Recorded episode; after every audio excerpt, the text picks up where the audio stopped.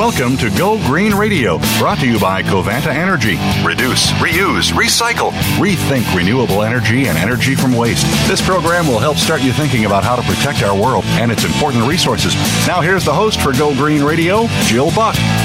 Welcome to Go Green Radio, everybody. So glad that you could tune in. Today is going to be a great show. We have three subject matter experts to talk to us about whether or not our relationship with our coasts, and that's across the country and around the world, if, they, if that relationship is sustainable. Back in November of 2017, the Aquarium of the, of the Pacific, which is located in Long Beach, California, held a really interesting forum called Sato Umi in the Anthropocene. Now, we're going to find out what that means. That may be a, a stretch of phrases that we're all unfamiliar with. We're going to dig into that and talk about things like integrated coastal management, some case studies in success, and our guest today couldn't be more perfectly positioned to give us the best possible information on this. Dr. D- Jerry Schubel has served as the president and CEO of the Aquarium of the Pacific since 2002. Dr. Michael Orbach is a professor emeritus at Duke, Go Duke. And uh, Dr. Fawcett is on faculty at the University of Southern California. Here in California, we just say USC, but since there's another USC on the East Coast, I need to make sure everybody knows which one we're talking about. Well, Dr. Schubel, we're going to start with you. Welcome back to Go Green Radio. We talked to you way back in February of 2016 about what it takes to be a climate resilient city. And today we're going to be discussing the report that went along with this forum I just mentioned. Um, and the report report, like the forum, is entitled Sato Umi in the Anthropocene. And to begin with, I'd like for you to help us understand the meaning of the word Anthropocene because I think this might be a new term for many of our listeners. Thank you, Jill. It's good to be back with you. The Anthropocene is the most recent geological epoch. It's the one we're now in, and it, it marks for the first time in the 200 to 300,000 years of human history where humans are altering Earth processes, phenomena, and ecosystems on a global scale. And the global scale is, is very important. It, it, of course, includes climate change, but much more. It includes the hydrologic cycle, the nitrogen cycle, and more. The Anthropocene has not yet been officially recognized as a new geological epoch, but the recommendation has been made, and there's some debate over whether it began. Some people put it back to when we discovered or created agriculture 10,000 years ago. Some people put it at the start of the Industrial Revolution 200 years ago. And many people put it even more recently, some, some as recently as 1970. In order to be a new geological epoch, it has to be marked in the geologic record. And the two markers that have been proposed for the Anthropocene are radioactive fallout from nuclear testing, and the second is a very interesting one chicken bones. Uh, chickens are the most abundant bird on the planet today, and just imagine on Sunday, Super Bowl Sunday, how many new chicken bones from chicken wings we will add mm-hmm. to the geologic record. So it's it's the epoch we're in now in where we are altering Earth processes and phenomena globally. Interesting. Uh, Dr. Orbach, if you could help us understand the Japanese term sato umi, and the report and the forum also talked about a Hawaiian term, and I'm going to butcher the pronunciation, so I hope you can help me. Ahupua'a. I'm sure that's not correct, um, but this also the term integrated coastal management. These ancient cultural practices and modern practices are critical to our understanding of the conversation today. So if you could help us out, that would be great. Sure. Uh, beginning with uh, with the Sato Umi, uh, Sato Umi literally means a village sea. Uh, and it has a companion term, Satoyama, which means village mountains. Uh, it's the idea that human communities who uh, reside in uh, coastal areas have a responsibility to maintain traditional ecosystem services uh, and conservation across the land, sea, or the coast mountain boundary. Uh, there was a great example at the meeting from a town called uh, Akkeshi in eastern Hokkaido, Japan, where uh, deforestation had caused uh, on land had caused significant impacts to the uh, to the ocean, to the nearshore uh, ocean, in particular the aquaculture and fishing industries. And what happened was, uh, starting with the fishermen, uh, the the fishermen in the community started to get involved with reforesting the land to repair the damage that had been done to the ocean from the land. So the point is, it's crossing the tension to crossing the land sea boundary. Ahupua'a, which has a glottal stop in it, uh, is a thousands of year old philosophy uh, from uh, from the Hawaiian Islands that uh, emphasizes first and foremost that people are part of the environment. There is no land, there is no sea without the people who are there. Uh, which is very interesting because we often treat humans as separate from the natural environment. But in the Ahupua'a concept, people are very much integrated part of the environment, and it, it, it the management system under Ahupua'a had uniform governance over the land, the adjacent ocean out to the deep water, uh, and up to the mountains. And in fact, there were the Ahupua'a themselves were uh, sections of the island and the sea that were governed uh, uh, together. So there was a single uh, person, the Ali'i, the chiefs, who uh, governed each of these ahupua'a and really had control over everything on the land and the sea, and everything was managed together. Now, integrated coastal management is the modern version of this in, in industrial society, and its strictest definition is that it's management that is intended to cross government levels, so international, federal, regional, state, local, uh, to cross agency boundaries, the Department of Interior, Department of Commerce, uh, the Department of Defense, which all have different uh, areas of responsibility, to cross the land sea atmosphere boundary, because different agencies often have responsibility for each of those spaces, and frankly, in the science area, to cross disciplines, to have both natural and social scientists and physical scientists working on the issue together. So the point of all three of these is to connect the governance of the land, sea, uh, and the atmosphere. Interesting. Dr. Fawcett, talk to us about the goal of the forum that was held um, at the Aquarium of the Pacific um, in November. What does the aquarium and, and its sponsor for this event, the Honda Marine Science Foundation, hope to achieve with the report that we're going to be discussing today?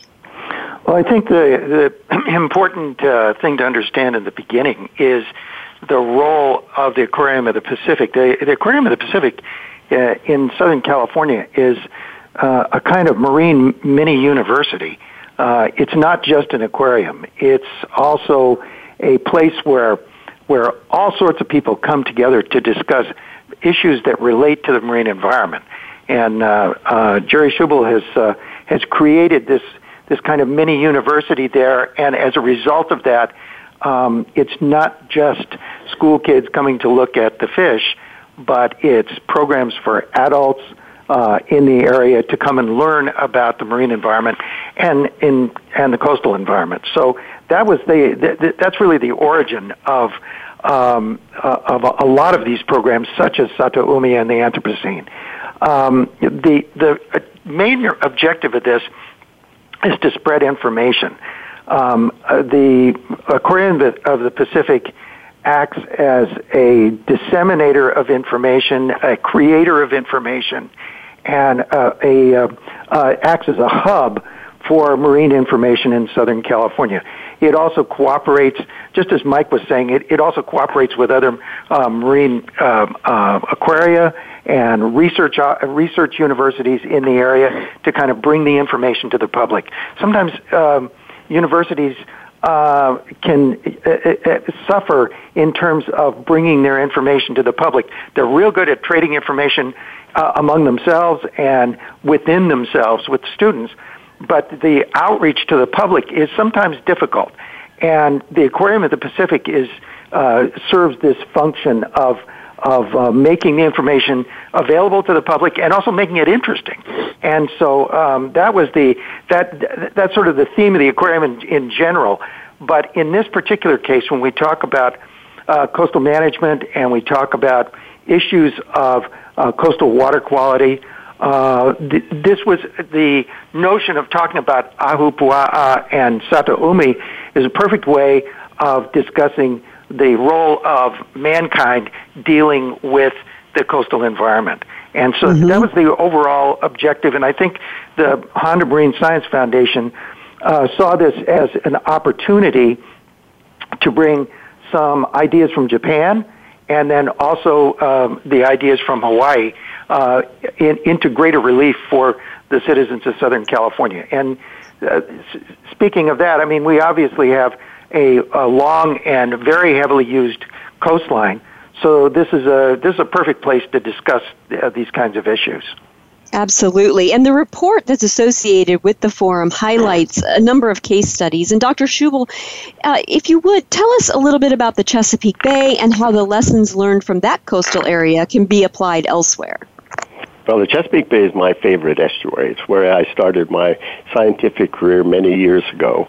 It's sometimes referred to as the queen or the mother of all estuaries because it's so large. It's North America's largest estuary, one of the largest in the world, and the ratio of watershed to receiving waters is larger than any other estuary. The watershed includes parts of six states, New York, Pennsylvania, Delaware, Maryland, Virginia, and West Virginia, and all of Washington, D.C.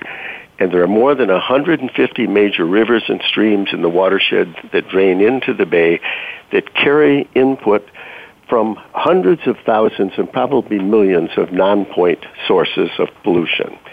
Water quality in the bay is dominated by what happens in the activities uh, happens in the watershed through human activities particularly agriculture and increasingly uh, the growing population which now numbers more than 18 million people and urbanization suburbanization and the release of nutrients particularly from agriculture and from urbanization take the biggest toll on the bay and the watershed is a great integrator of all of human activities, and then those are transferred into the bay.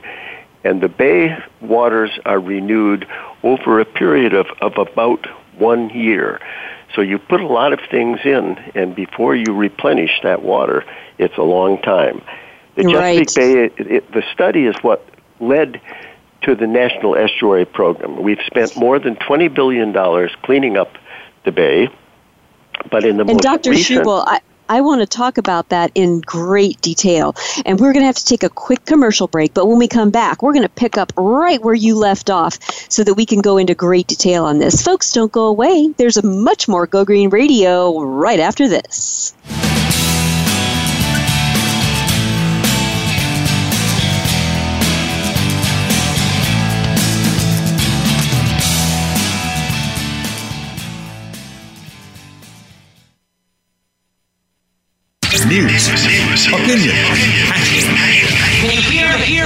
Voice counts. Call toll free 1 866 472 5787. 1 866 472 5787. VoiceAmerica.com. Take a wild guess. How much garbage generated in the United States today is converted into energy? Is it 26%, 43%, or 14%? Working here and around the world to produce a reliable supply of clean, green energy, Covanta Energy works with communities to turn household trash into energy. Oh, yeah, that question I asked earlier? Today, only 14% of U.S. garbage is converted to energy. Just 14%. Covanta alone processes half of that municipal solid waste into renewable energy for a cleaner world. For more information about Covanta Energy, visit us today at www.covantaenergy.com. Conservation starts with us. Learn about environmental concerns each week when you tune in to Our Wild World with host Ellie Weiss. Our show centers on Africa each week and what's being done to save our wildlife, ecology, and ourselves. However, we'll also discuss what's going on closer to home. And most importantly, we'll let you know what can be done in our own backyards by featuring guest experts and featuring your questions and answers. Listen every Monday morning at 8 a.m. Pacific Time, 11 a.m. Eastern Time on the Voice America Variety Channel the Internet's number one talk station. Number one talk station. VoiceAmerica.com.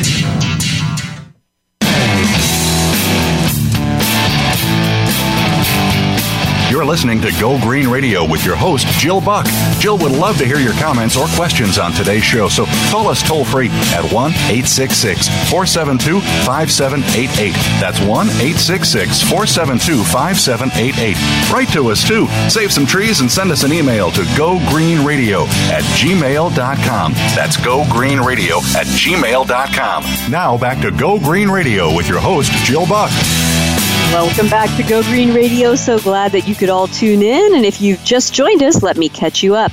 Today we're talking with Dr. Jerry Schubel, uh, Dr. Mike Orbach, and Dr. Jim Fawcett, and we're talking about a big question Is our relationship with our coastal areas sustainable? And that is something that is a very complex question, complex answer.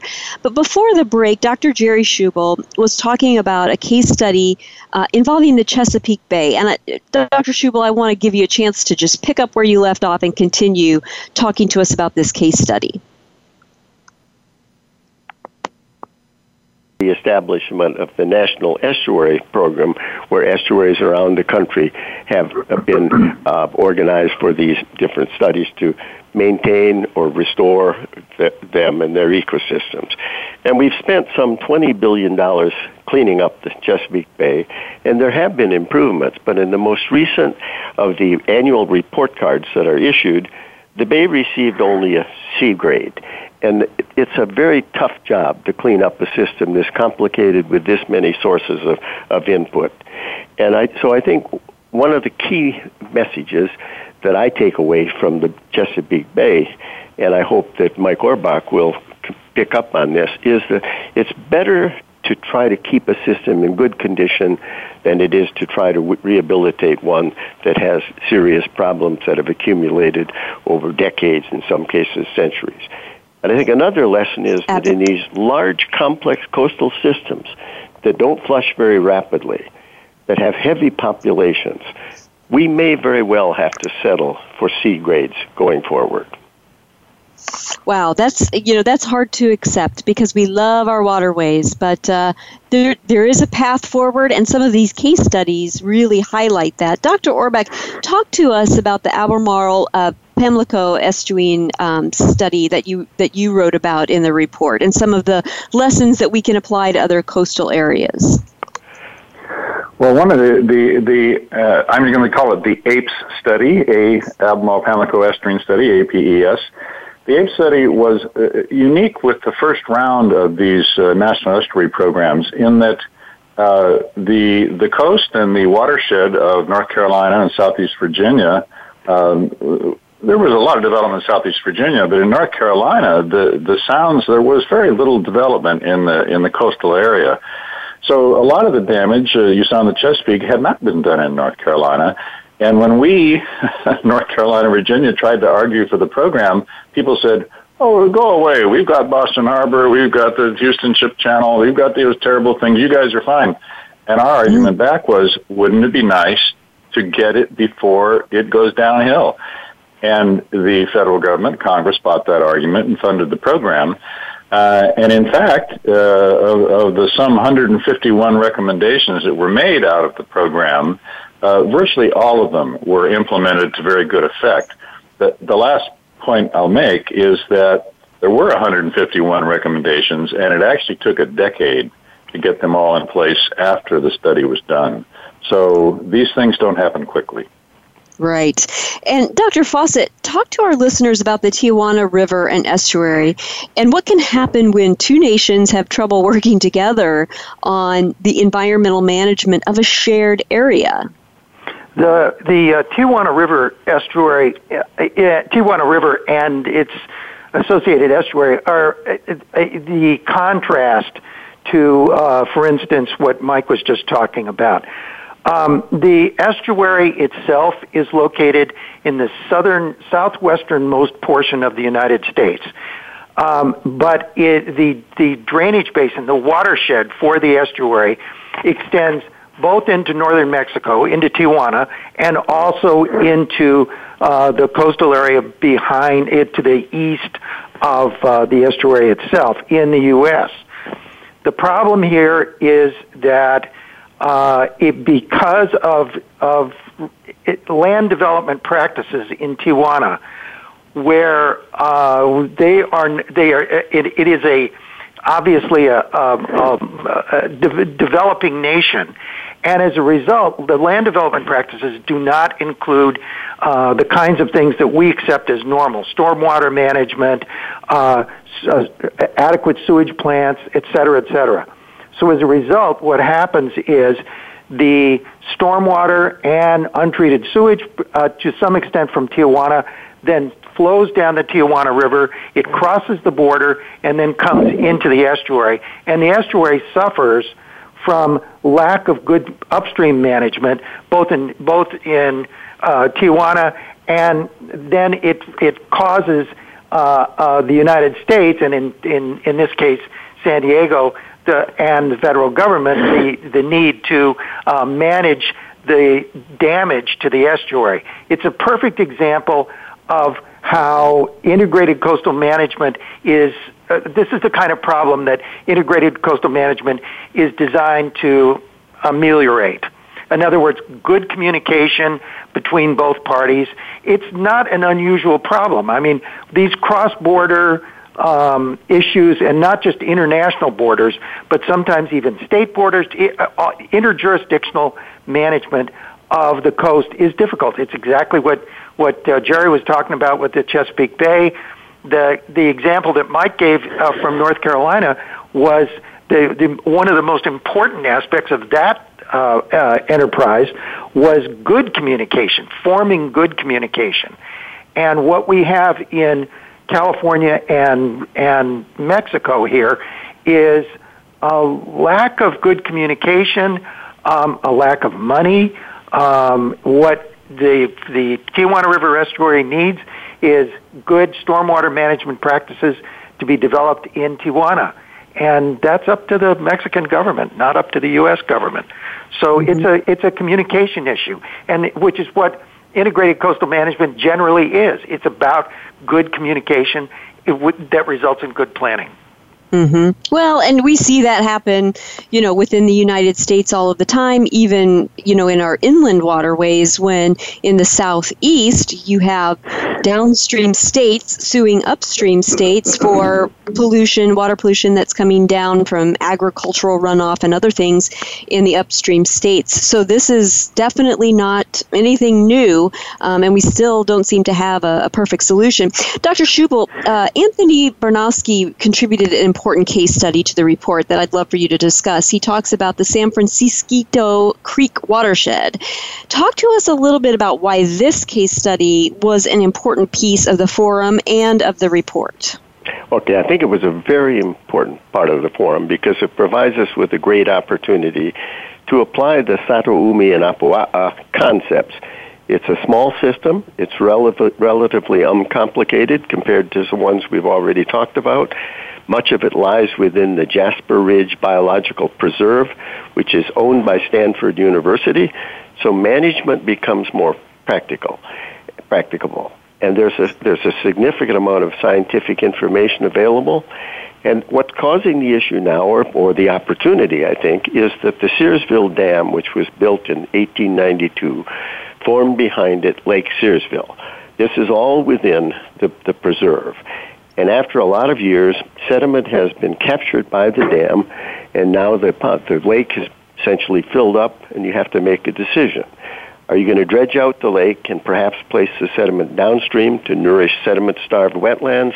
Are you going to demolish the dam, which would release the sediment in one big flush? Are you going to demolish part of the dam to allow sediment to flow downstream more slowly? All of these alternatives have consequences to communities downstream along the creek and in the adjoining San Francisco Bay.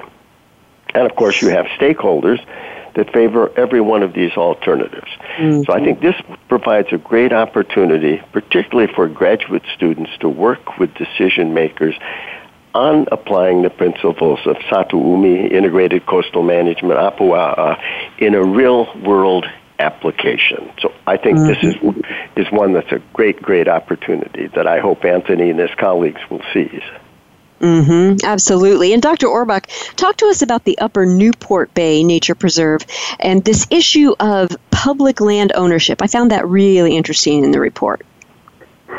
Sure. Uh, Newport Beach, my hometown, uh, down in Orange County, uh, uh south of Los Angeles.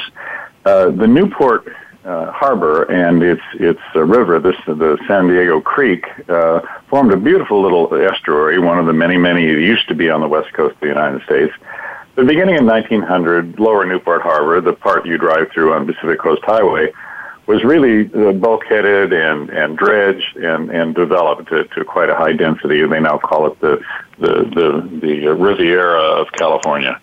Uh, and on the other end of San Diego Creek, uh, a couple of miles up, the city of Irvine developed with the University of California, Irvine, and really degraded the upper part of the creek. But between those two were a couple of miles of beautiful little estuary that were kind of out of sight, out of mind to people.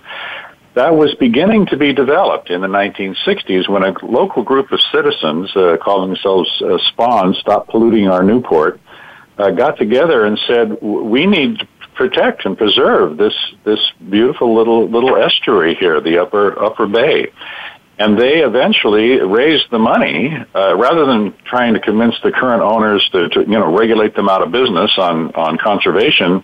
They said, you know what, we're going to buy them out, and so they raised the money, as much what Nature Conservancy does often, and they bought the property and donated it to the state and the county, and now it's a lovely little uh, protected estuary with. Uh, with a, a, a visitor center, with a science center, uh, lots of, of use, uh, kayaking and, and uh, uh, walking and boating. So it's just a great example of what a committed group of citizens can do, uh, not to regulate an outcome, but to do it through change uh, of, of ownership of the environment. It's so interesting, and I know that you know there are uh, nature conservancies uh, and and different groups that do that across the U.S. and even with uh, forest land that's happening, and it's such an interesting way to to deal with the issues of of nature uh, preservation and conservation. We've got to take a quick commercial break, but when we get back, we're going to be talking with our three experts about okay, these are the case studies, this is where we want to get to in terms of integrated coastal management, but how do we get there? So don't go away, folks. There's more Go Green Radio right after this.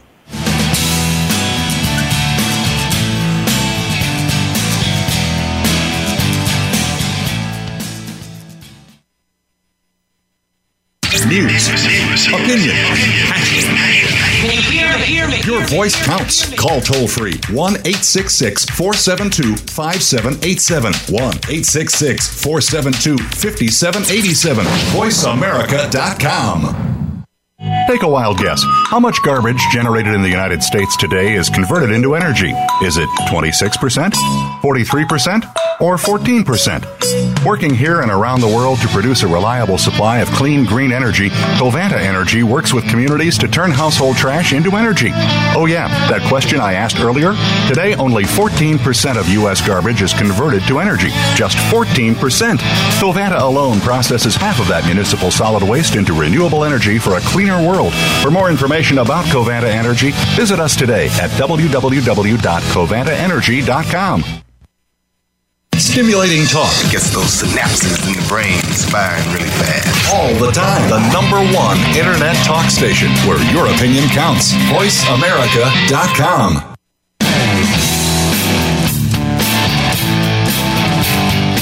You're listening to Go Green Radio with your host, Jill Buck.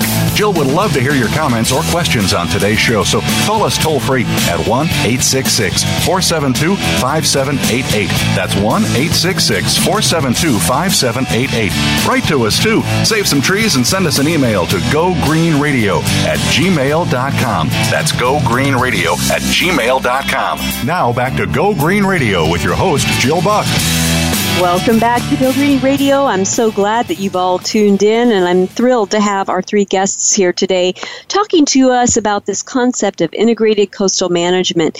And Dr. Fawcett, for you, you know, we've we have kind of set up the the we've teed up the issue and we've talked about some case studies of success and and some of you know, where we could be doing better in some areas um, to have a better integrated coastal management policy. But I, I don't have a sense of just how urgent the issue is. How urgent is the need for integrated coastal management public policy in the United States? Well, interestingly enough, um, we have been doing uh, coastal management in the United States for quite a while. Um, the federal government, uh, Congress uh, uh, uh enacted the Coastal Zone Management Act in, in 1976. The Coastal Zone Management Act provides funding and guidance for states in doing coastal management. Now, it's not always done the way we would envision it in, integra- in, in integrated coastal management terms, but every coastal state, including all the Great Lakes states, and that includes states like, you know, Minnesota, Wisconsin, Michigan, Ohio, Indiana, they all have coastal management programs.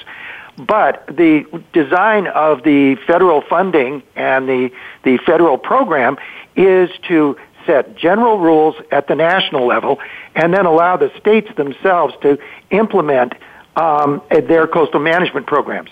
So we have vastly different coastal management programs um, from uh, the version that we use in California to Hawaii. Hawaii is much different than California. Uh, states on the East Coast are different than than one another, and it gives the states the opportunity to design a coastal, a coastal management program that fits the needs of their environment. Um, and so, in a way, we, we talk about integrated coastal management as if that there is one, one form of integrated coastal management, and that's not true. Integrated coastal management, uh, as envisioned uh, years ago uh, uh, in the uh, Earth Summit uh, was a it's a style of management, but it it's not a it's not a recipe. There isn't any such thing as one style of integrated coastal management. What it what it encourages, and I think Mike said this earlier, is communication. That's the issue. Is communication cross borders. It doesn't actually mean that we are are taking over uh, uh, uh, an adjacent jurisdiction. It means communicate. Let's talk about it. Let's work out our differences, and that's that's really the basis of ICM. So. Mm-hmm. Um, anyway, I, I hope that helps because it, it the, the notion sometimes can be lost that so, you know that that this is this is not a formula necessarily. It's a set of aspirations. Mm-hmm. And that is, that's an important distinction to make, and, and I think that's very helpful. Dr. Schubel, the report discusses two issues that policymakers are going to need to deal with in order to, you know, reach a, a higher level or a, an improved level of integrated coastal management. And the first one is to inspire us to recognize the integrated value of coastal land and waters. How do you foresee policymakers accomplishing that? Well, I think one of the reasons we have these forums is to inspire the public, because if we have a public that's inspired and that is aware of the importance of managing land and water together in a unified way, then I think our policymakers will will follow. we've already heard that the difference in from the United States versus Japan and the Hawaiian Islands is we don't have that deep cultural tradition of managing land and water together. For the most part, as you've heard, those activities fall within different governmental agencies. So I think engaging more of the public in discussions about the benefits of Satoumi, Ahupua'a uh, integrated coastal management and some of the lessons we've we have learned from the National Estuary Program. That may move us in the right direction. And as, as Jim mm-hmm. just said, a lot of this is about communication, and com- you can never over communicate on these issues because they're controversial and there are a lot of different opinions, and you have to stay at the table long enough to surround the issues and look at different alternatives. Mm-hmm. Totally agree. And Dr. Orbach, the, the report mentions a second task for policymakers uh, in a section in the report called The Way Forward. And that second task is to develop a means of managing the economic and social disruption that loss of valuable coastal lands will impose on individual landowners, businesses, and coastal communities. Talk to us about what that might look like. Sure, and this is where the rubber meets the road, so to speak. Mm-hmm. Uh, all of the estimates by the uh, Intergovernmental Panel on, on Climate Change, the U.S. government, most states, and academic institutions are that seed levels are going to rise up to two meters, if not beyond that, six feet over the next hundred years. Mm. Right now, many coastal communities in the United States have water up in their streets at what they call king tides, the seasonal high tides. Much of our coastal property and infrastructure is going to be underwater in 100 years. And this means the city of Miami, the city of Houston, that even though it's an hour's drive from the Gulf of Mexico, as you saw in the recent rains, is only two feet above mean sea level. Mm-hmm. This is mm-hmm. going to be the most significant human impact on infrastructure, uh, impact on infrastructure in human history. Now, if you want to see what it would look like, I would encourage all your viewers go to uh, just Google sea level rise viewer and you'll see a number of websites that will enable you for almost every community in the coastal community in the United States to visually see what it's going to look like, not if, but when the sea level rises due to climate change. I would encourage your viewers to see what's going to happen, mm-hmm. what will happen in the next hundred years it's pretty striking and and I, I do think that's a, a very important exercise for people to, to do and to, to check that out because it's shocking. And it's not just that city streets will be flooded. There's a lot of important infrastructure for energy transmission, for wastewater management plants. I mean, there's just so much critical infrastructure on our coastal uh, shores at this point, and that is going to be quite devastating. Uh, Dr. Fawcett, the p- report recommends something that I think is going to be pretty hard for people to hear, but I'd like for you to help us digest this statement from the report. Following every major coastal storm, our goal should not only be to get back to, quote, current normal as quickly as possible, but also to move ahead to the quote unquote new normal that looms on the horizon, which itself will be a moving target. Help us wrap our heads around that statement. Well, this is difficult. Uh, this is difficult for us all to to deal with. But uh, the coast is the coast, the climate, and the weather consequences of the climate are, are dynamic and they change. And un, what this really addresses is that especially we have made, it goes back to just what Mike was saying about infrastructure. We've made infrastructure choices, we've made land use choices on the land side that involve a, a huge economic inputs. And we've assumed that the coast will remain the coast as we see it today. That's not necessarily true.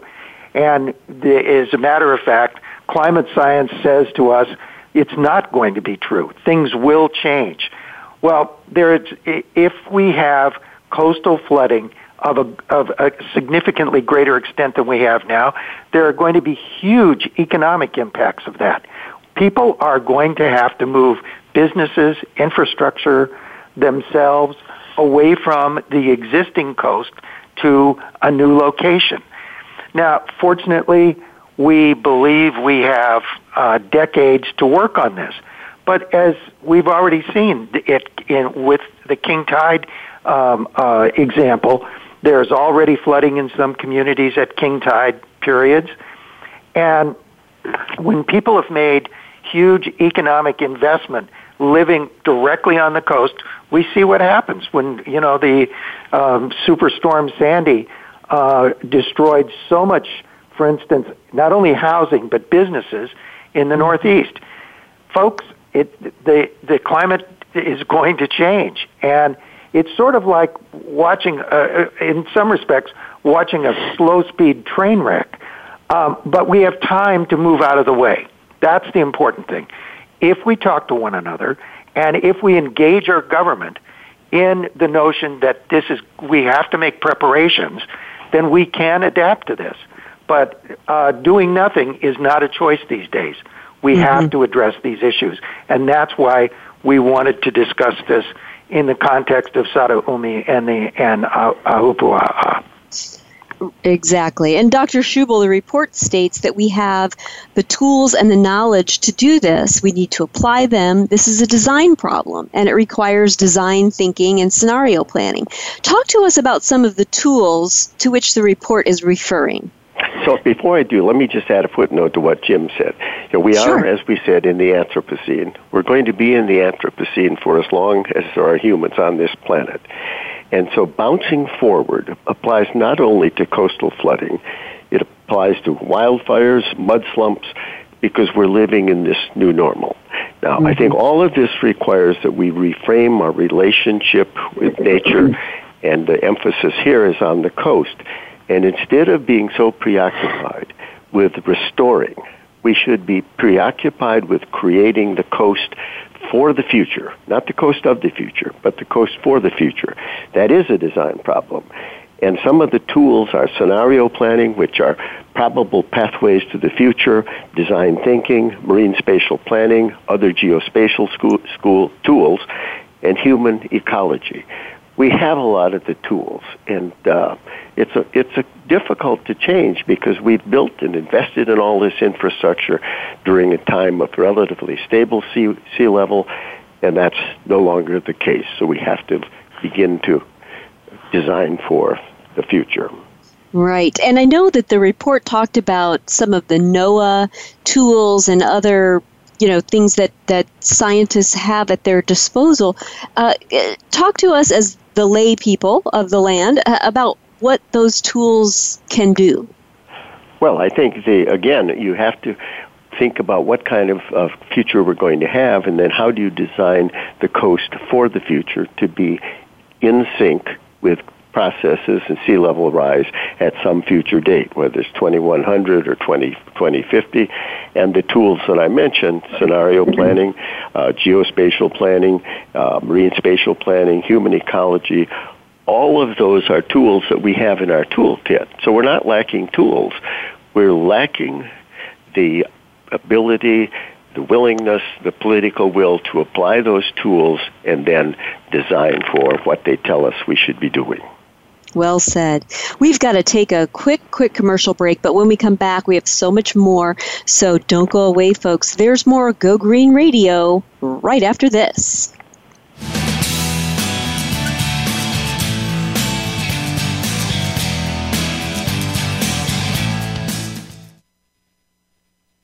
Streaming live.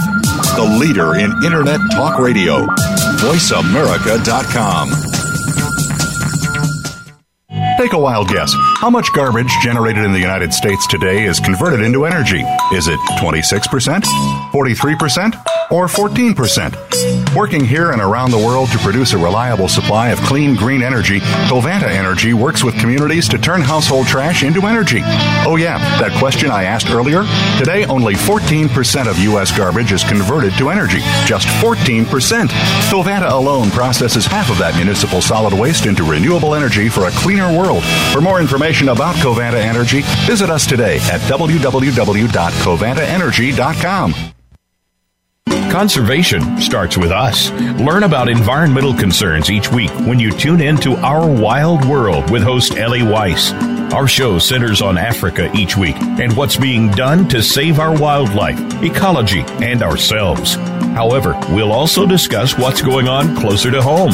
And most importantly, we'll let you know what can be done in our own backyards by featuring guest experts and featuring your questions and answers. Listen every Monday morning at 8 a.m. Pacific Time, 11 a.m. Eastern Time on the Voice America Variety Channel. Streaming live the leader in Internet talk radio. VoiceAmerica.com.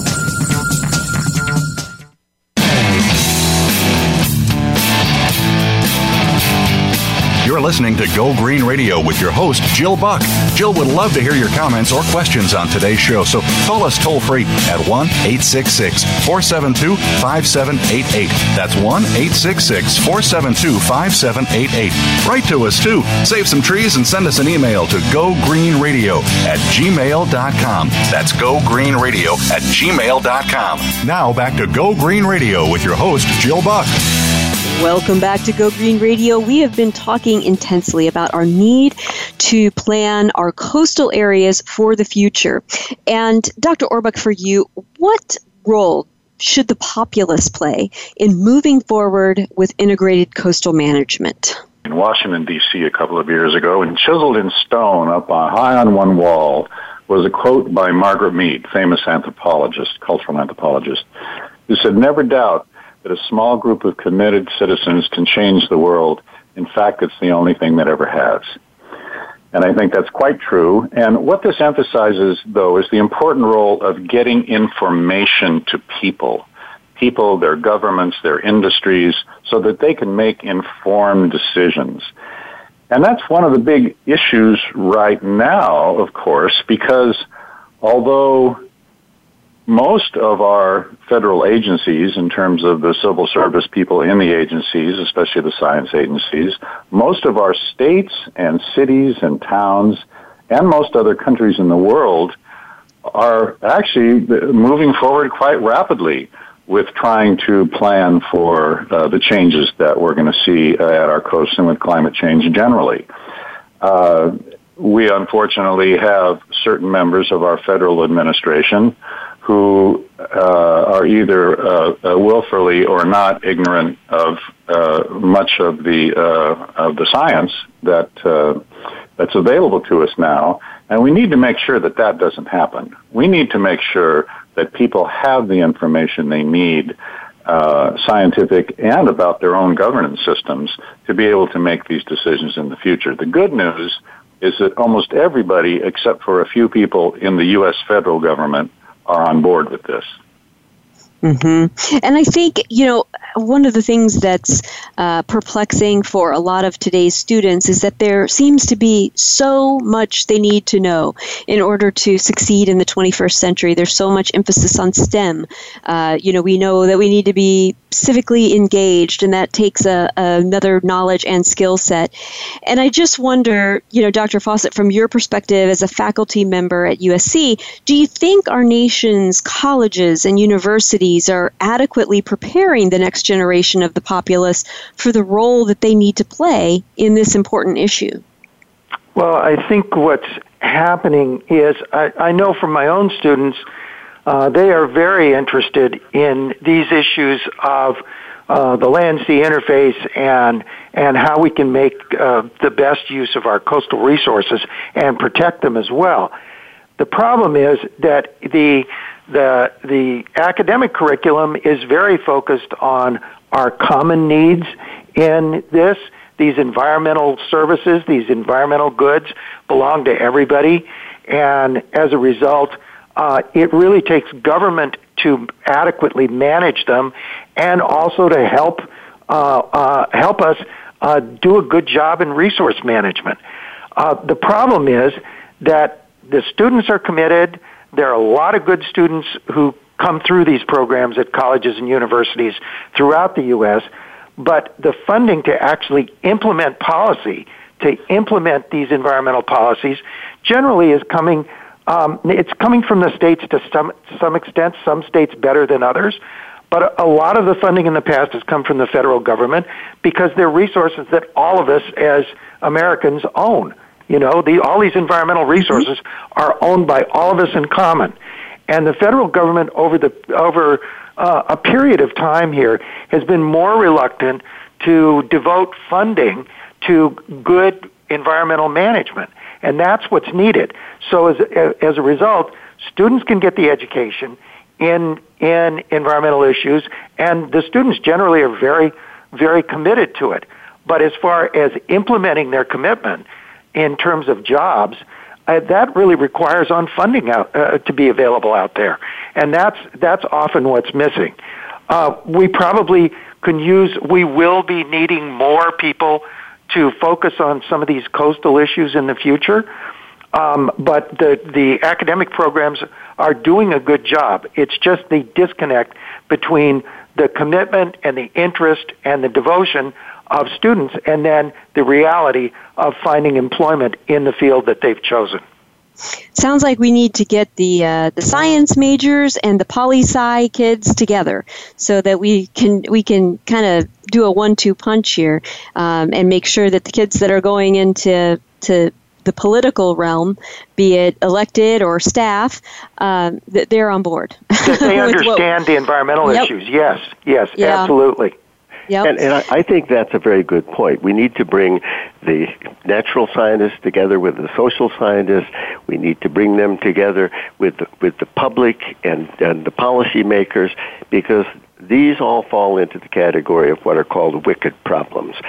And mm-hmm. you can't solve a wicked problem. But if you formulate it correctly and if you surround it and with the, all the different disciplines, because they're transdisciplinary in nature, then we have some chance of managing these problems to keep them within bounds that in terms of what the RAND Corporation characterizes as minimizing regret. If we can mm-hmm. minimize the regret of the Anthropocene, particularly the sea level rise, then we will have accomplished a great deal. Mm-hmm. Dr. Schubel, I'd also like to talk uh, talk to you about some of the ways that the aquarium of the Pacific, in in specifically what you guys are doing, um, and I know you're also part of the California Ocean Science Trust and the California Ocean Protection Council.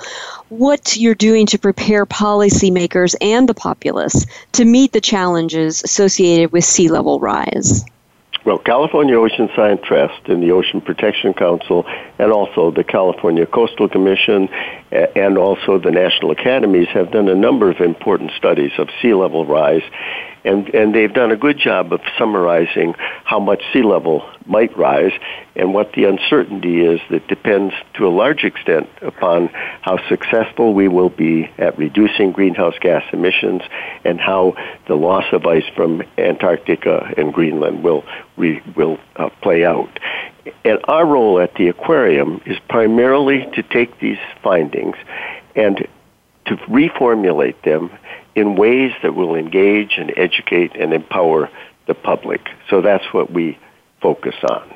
Mm-hmm. Well, and it's it's interesting. You use the word educate and empower because we've seen throughout you know maybe 30 plus years of lots of different ways of trying to infuse environmental education into schools that education doesn't necessarily lead to action.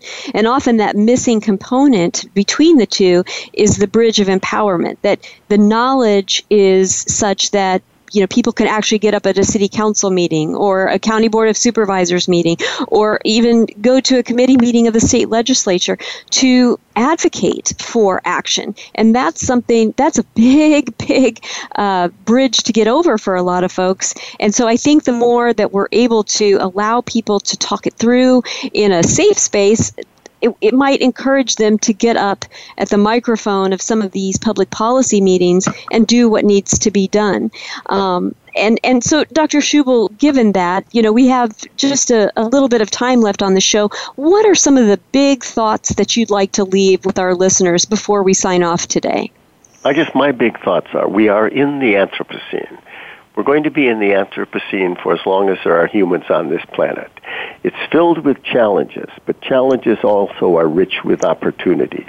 And we just need to reframe these and begin to plan and design for a higher stand of sea level, more frequent, more intense floods, coastal uh, uh, storms, etc.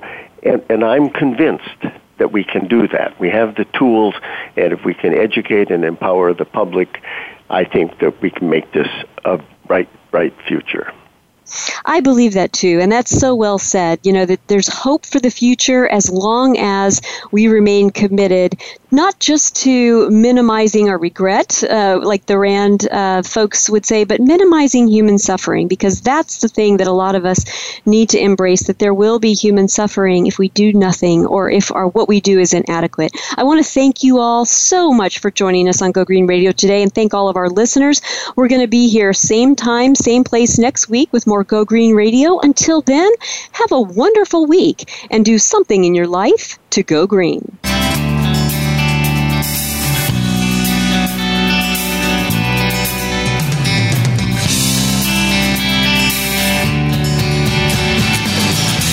Did you get some terrific ideas from today's show? Please join us for more next Friday at 9 a.m. Pacific Time, noon Eastern Time. It's Go Green Radio with Jill Buck here on Voice America. Go Green Radio is proudly sponsored by Covanta Energy, a leader in providing renewable energy solutions for a cleaner world.